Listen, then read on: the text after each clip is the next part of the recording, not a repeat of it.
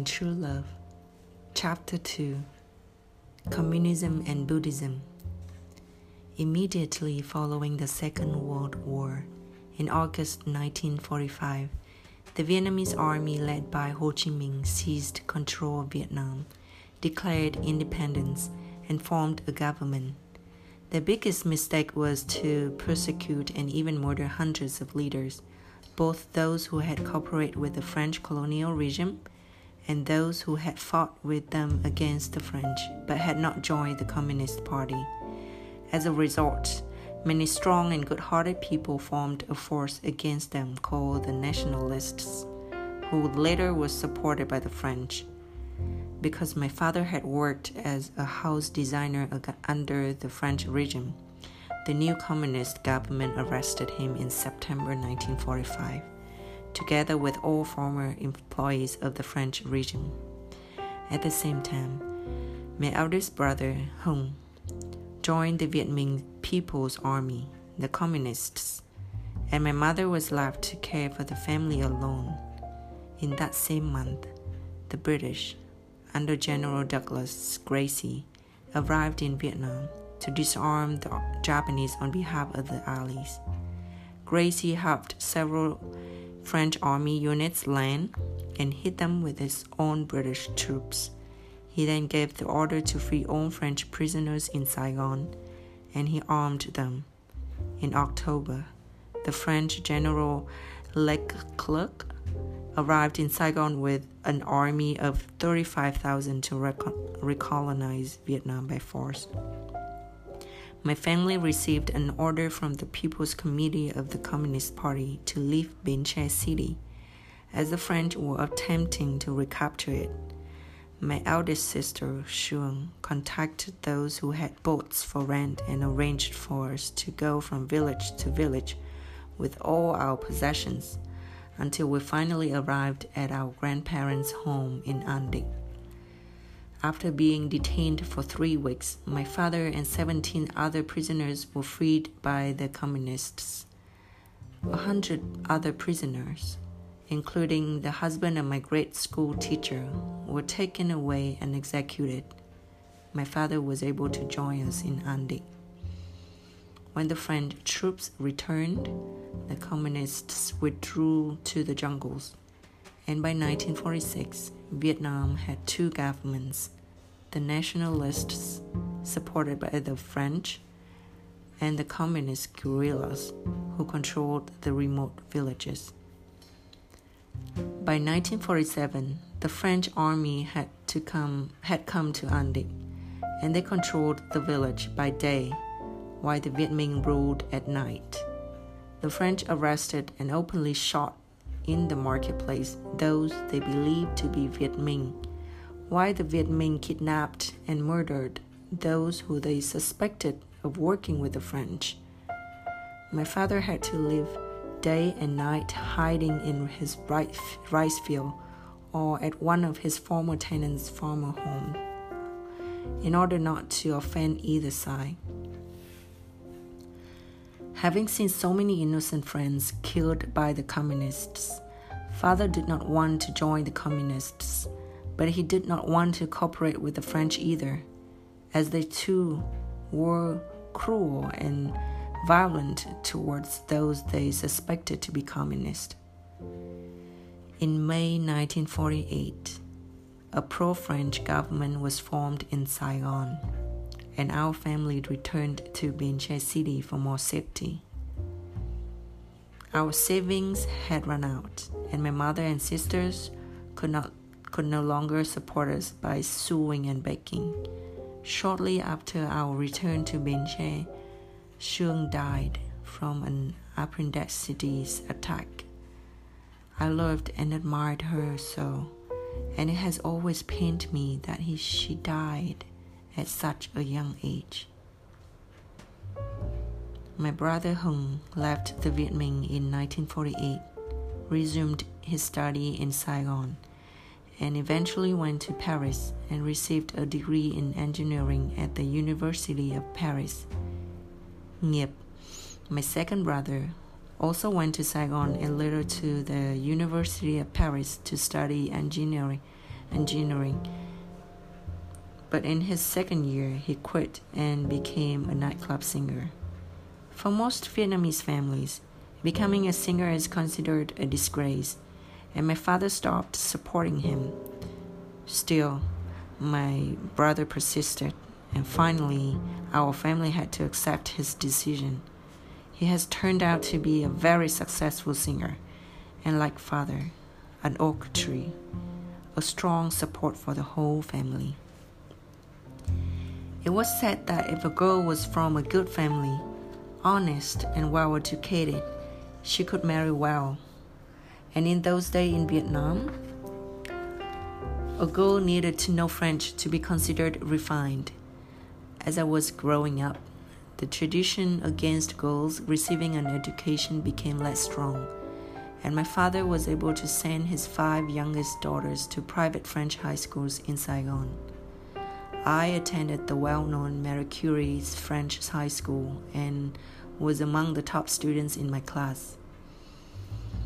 My second eldest sister, Ian, had married and was already settled in Saigon. And in the same generous spirit my parents had shown in welcoming 12 nieces and nephews, my sister invited me to stay in her home. My parents gave her rice on my behalf, and they gave me some pocket money, which I usually spent taking street children to a nearby noodle restaurant. My father was pr- proud of me, and I tried my best to be worthy of his pride. When I was 15, I tutored several wealthy children in mathematics and used the money I was earning to give scholarships to needy high school students. I never thought of using that money for myself. Giving to those who needed it came quite naturally to me from the seeds of sharing that my parents and grandparents had sown in me. During my last year of high school, I developed a fondness for my philosophy professor, Madame Simon, who was a sincere Marxist. Because of her, I had considered whether Marxism might be the way to overcome the suffering and injustice I saw everywhere but I saw so many North Vietnamese fleeing to the south, and I knew that if they were abandoning their homes and belongings to escape from communism, there must be something about it they feared or hated. I also remembered my father's arrest when I was seven and all the killing. The French had arrested and shot those who resisted them and the communists were no better. How could the communists liquidate the 100 people who had been imprisoned with my father, including my teacher's husband, our neighbor, and a simple clerk in the town hall? A policy that did not respect human life planted grave doubts in me. I remember my parents saying to us, do not buy prawns today. Yesterday, the corpse of nationalist soldiers killed by the communists were floating in the river. My family knew that prawns fed on the swollen corpse. The dead always seemed to be poor farmers who had been drafted into the army or simple employees of the local administration it was obvious that guns would not help the poor or liberate the country from oppression. It was clear that death and destruction were not solving anything. The men who killed the nationalist soldiers and the soldiers themselves were all poor farmers, victims of society's ignorance and injustice. I started to think deeply about justice and about Vietnamese society. I wanted to find a better way than violence to help those who were oppressed. Like most Vietnamese, I was raised Buddhist, but growing up, I never met a good Buddhist teacher.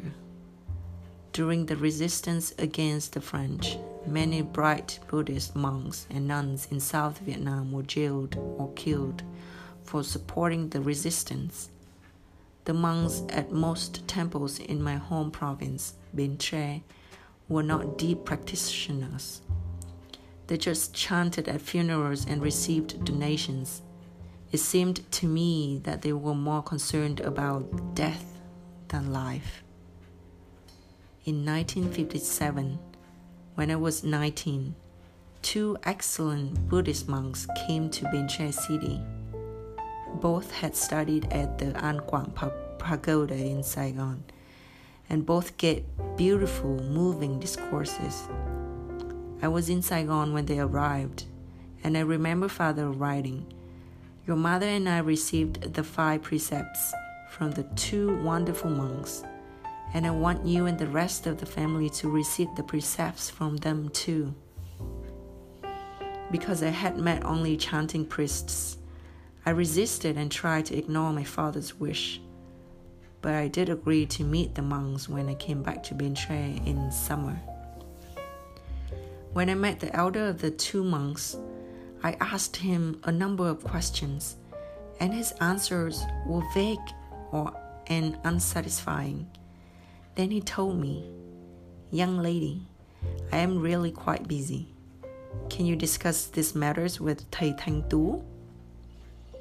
Everyone had been praising this elder monk, but when I met Thầy Thanh Tu, I found him to be much more impressive he answered all my questions thoroughly and in a most gentle way.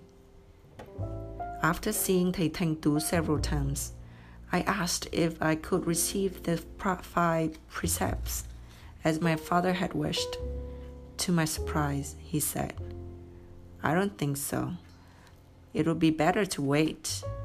You are a strong young woman, and study and understanding the precepts more thoroughly I suggest you take the time to study and understand the precepts more thoroughly before receiving them.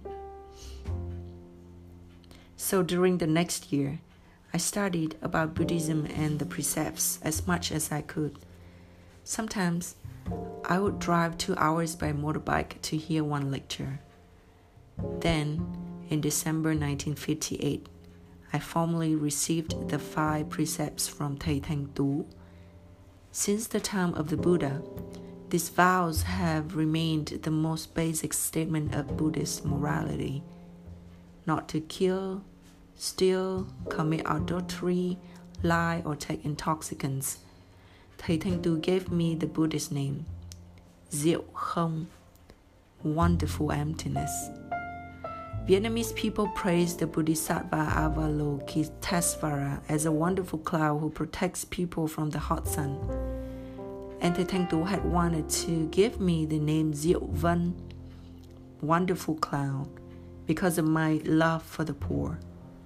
But I had often asked him questions about the meaning of emptiness, so he gave me the name Wonderful Emptiness. One time I told him even though Catholics are in the minority of our country, they take care of the orphans, the elderly, and the poor. The Buddha left his palace to find ways to relieve the suffering of people. Why don't Buddhists do anything to the poor and hungry? Thầy Thanh Tu answered, Buddhism changes people's hearts so that they can help each other in the deepest, most effective ways even without charitable institutions. This sounded good, but I, but I did not feel satisfied. Thầy, I said, I want to go to the slums to provide food for the hungry and help young delinquents get into school. He listened but said nothing. Then I told him that I wanted to become a Buddhist nun. He said, I do not think that become a nun would suit you, because nuns have to follow the traditional discipline. You might rebel against it. He intimated that the atmosphere in some nunneries were not was not very inspiring. I asked if he could, would help me start a nunnery someday. where we could study and practice both Buddhism and social work? He smiled and nodded affirmatively. But usually, when I talked with him about social work, he expressed the fork belief that it was just merit work that could never lead to enlightenment. He said work like that was only a means to get reborn into a wealthy household. No notion could have been more alien to me. I didn't care at all about rebirth, especially into a wealthy family. There was so much to do right in the present moment. Thầy Thanh Tu's eyes were filled with pity as he said, You need to study scriptures more and work to become enlightened. After you are enlightened, you will be able to save countless beings. The more he said, the more uncomfortable I felt. When I introduced Thầy Thanh Tu to one friend of mine, she agreed with him that my work for the poor was like holding a knife by the blade. Doing social work when you are not enlightened can destroy you. You must wait until you are enlightened before you can be of real help to the poor. Her argument was sincere and logical, but deep inside, I knew they were both wrong, at least in my case. Since the age of 14, buying dinner for street children and sharing my earnings with poor high school students had given me more peace and joy than any efforts towards enlightenment. My friend's words reminded me of what so many young people in Marie Curie High School had said. I will join you in your work for the poor when I graduate. But when they graduated, they had to get college degrees and higher degrees and they never had the chance to work for those we need.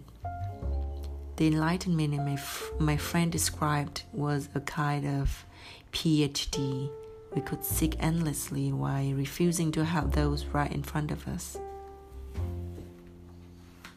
So I continued to study Buddhism without any enlightenment.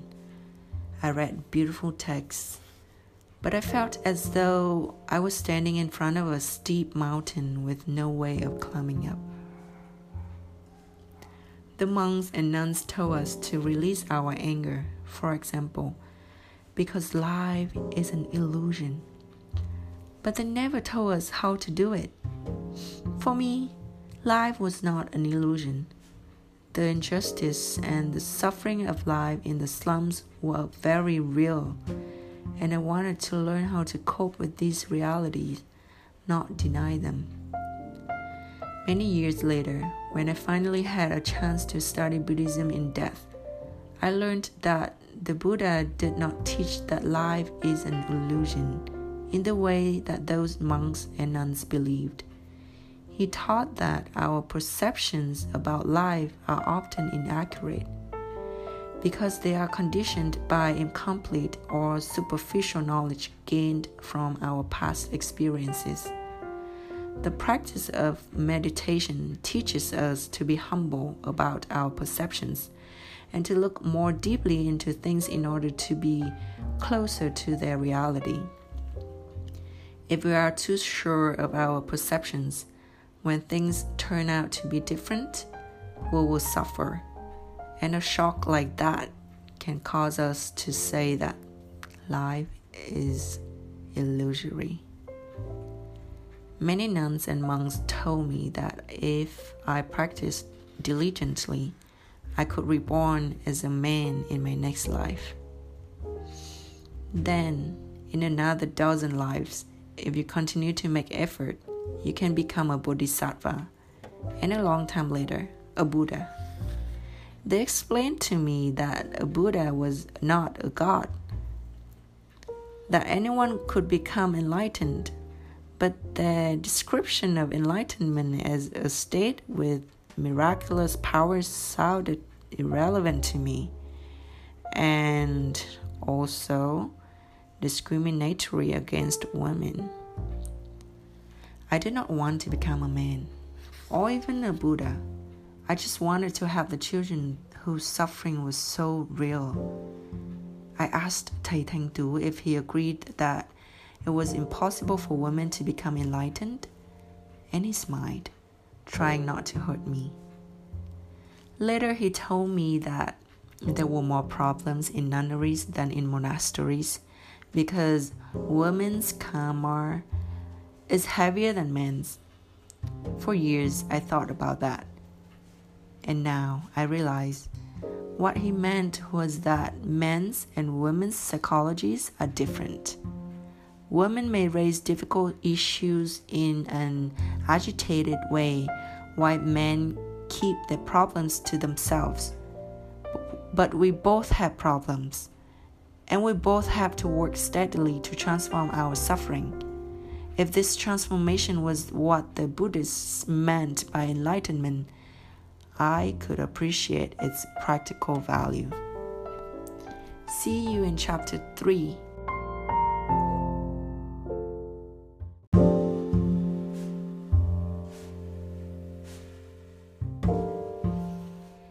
Learning True Love by Sister Chan Khong. Chapter 3 Science and Social Work. My father wanted me to become a pharmacist because it was a prestigious occupation and a way to earn a good living honestly in our developing country. I did not want to study pharmacology, but as I wanted to please him, I proposed a compromise. I would not become a pharmacist but I would study science and obtain a university degree. I only did this out of love for my father. My boyfriend, Nguyen Kha, offered to study pharmacology and become a pharmacist in my place. But I thought that would make sense only if he also shared my interests in Buddhism and social work. He respected these pursuits of mine but he never joined me in any social work projects or Buddhist discourses. Urged by requests to help those in the slums, I missed two consecutive appointments with Kha, and the following week, he did not show up for our date. Slowly, our love faded, and I knew it could not be rekindled. Deep inside, I knew I had to follow the footsteps of the Buddha and leave my dear friend behind. In September 1958, I enrolled in the Faculty of Science at the University of Saigon. In chemistry, we spent hours mixing chemicals and watching their reactions in beakers, which was not at all engaging for me. In math, we spent weeks learning differential equations and other things that seemed so remote. But in biology, we went into the forest to observe trees and plants, and we sailed to beautiful islands to learn about corals, rocks, fish, and other wonderful living things. So I decided to major in biology. I did well on my exams and was invited to serve as lab assistant to Professor Phạm Hoàng Ho, whose specialty was marine algae. Professor Ho was a kind and excellent mentor, and to show my gratitude towards him, I agreed to do research on freshwater algae. Regularly, he would ask, How is your work? Have you found some new algae? And I would say, Yes, I will show it to you tomorrow. Then in the evening, I would go to the lab, stay up late looking into the microscope, draw new algae, and comment on them. I did not have the heart to tell him how little I really cared about algae. What really inspired me was working in the slums. I found a, a poor area of Saigon, only five blocks from the university in an abandoned French cemetery behind the Quoc Thanh Theater. And I went there four or five times a week. Each family there built a roof of scrap materials over a tomb, creating a wall-less hut about two meters square. Between the tomb huts were muddy paths bubbling with microbes that bred tuberculosis. Every noon break, as soon as I finished my lab work, I would run to the slum spend a few hours with my new friends, and then run back to the school. Sometimes my younger sister Tang would accompany me, and occasionally some other university friends joined me as well. But most of the time I went alone.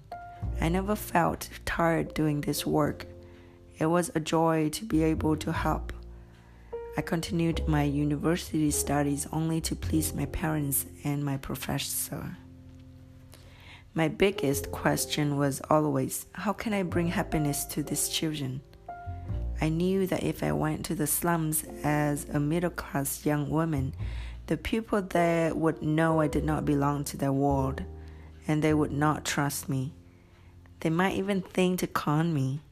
So I always went wearing a frayed dress, pretending that I had a relative living there. Like, do you know my Uncle Ba, the pedicab driver? Then I would sit and listen to people talk about their hardships and think of ways to help them. Most of the parents in the slum were unemployed and often sick. Some of the women were pregnant by men who had abandoned them. One project I started was giving rice scholarships to orphans and children of single parents. Another was setting up a daycare center. I encouraged five young mothers to rotate their childcare so the other four could go to work. I later discovered that this is called social work. But at the time, I did not know I was a social worker, and no one in the slum had any such idea. To them, I was just a helpful student and the needs of a pedicab driver, and this was exactly what I wanted.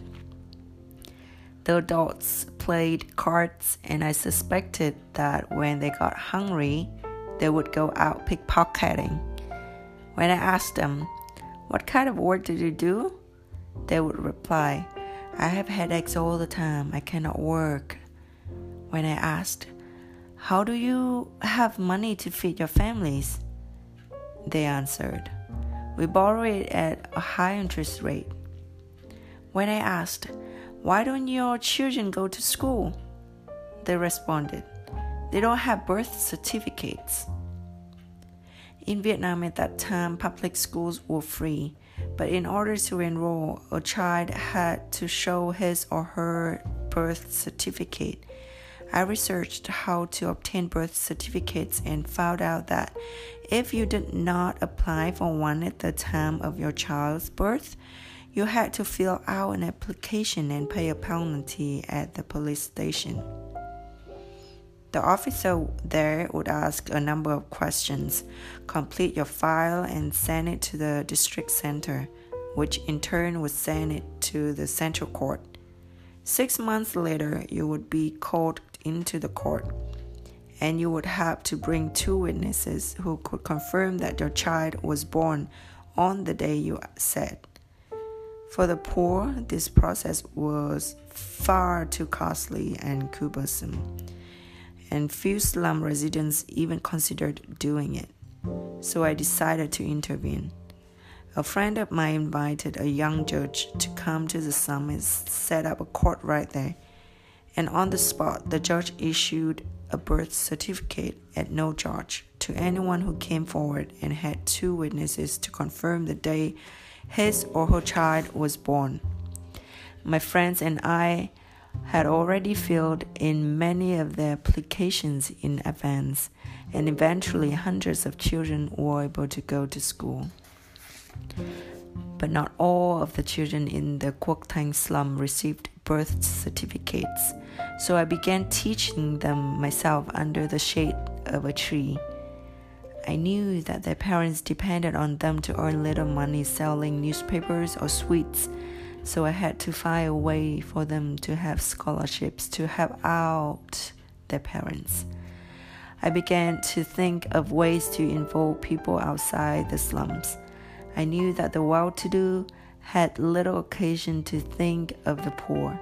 So I began planting seeds of generosity in them by asking each to give one handful of rice per day for poor children. I started with my own extended family and my colleagues and friends in the university. I gave each of them a box and said, Think of me as a small bird. Every day when you cook rice, please take one handful and put it in this box for me so that I can give it to the poor. In this way, friends and family contributed enough rice to feed many children and adults. One friend commented, You are talent, talented in math and science. Why don't you work extra time as math teacher and buy rice with the money you earn? She didn't understand that for me, the work of sow, sowing seeds of generosity in the hearts of friends who rarely thought of the poor was more important. Gradually, with the support of many donors, my friends and I were able to collect 250 kilograms of rice each month to give to the parents of the slum children in exchange for permission to teach the children.